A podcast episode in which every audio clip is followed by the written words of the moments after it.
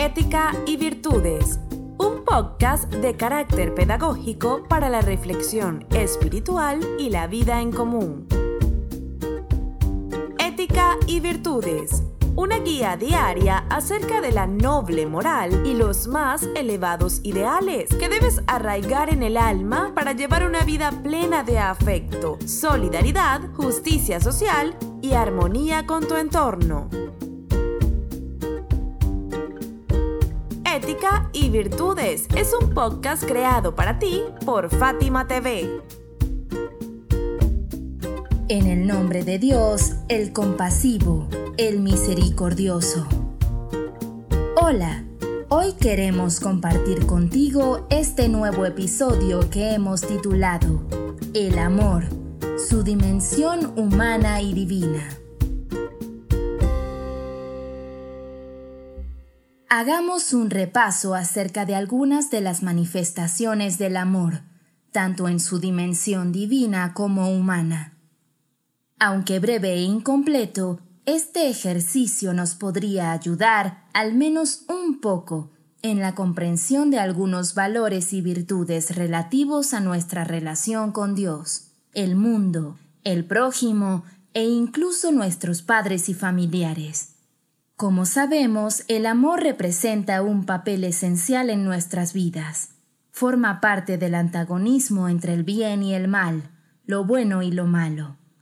Amamos las cosas bellas y buenas, pero odiamos aquello que es vil y repulsivo. De manera general, podemos afirmar que aquello que es objeto de nuestro amor provoca en nosotros un estremecimiento al percibir su belleza y perfección. Uno de los nombres de Dios es precisamente aquel que ama. Por ello debemos considerar también el amor de Dios hacia sus criaturas. Se trata del amor divino que dio origen a la vida. Somos creación de Dios. Dice el Sagrado Corán: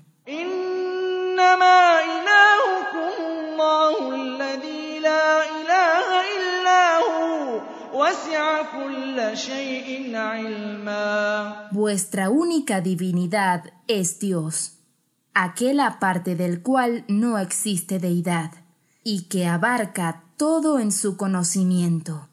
Sura 20, Aleya 98. En tal sentido, el amor divino abarca todo lo existente, y muy especialmente a los seres humanos, y es tan magnánimo que incluso la ira es manifestación de ese amor hacia su propia obra. Es como la cólera de los padres cuando se enfadan con sus hijos. Es decir, el enojo de un padre no es otra cosa que amor.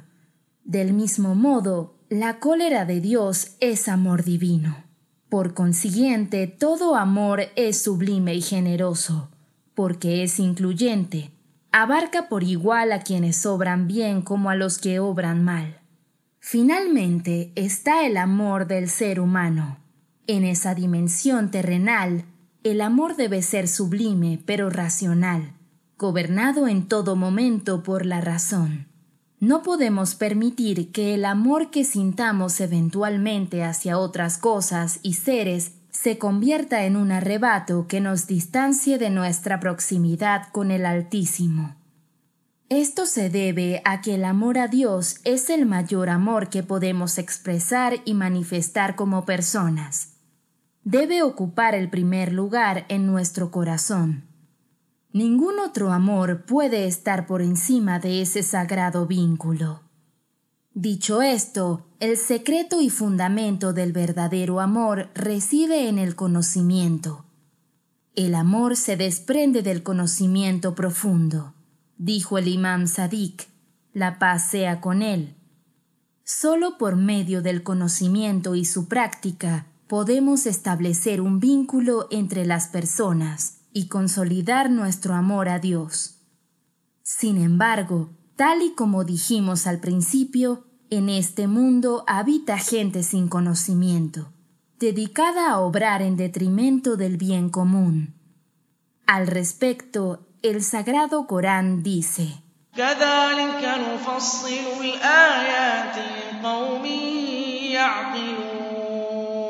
بل اتبع الذين ظلموا أهواءهم بغير علم فمن يهدي من أضل الله وما لهم من ناصرين. Así explicamos en detalle las señales para gente que razona. Pero los opresores siguen sus propias pasiones sin conocimiento alguno. Así pues, ¿quién puede guiar a quien Dios extravía? Y ellos no tendrán quien les auxilie.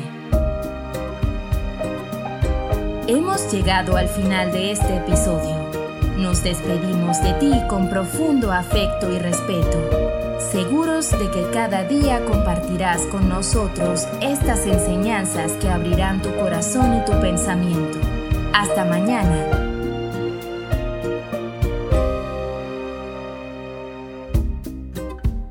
No olvides suscribirte a Fátima TV. Es muy sencillo. Solo debes incluir nuestro número en los contactos de tu teléfono móvil.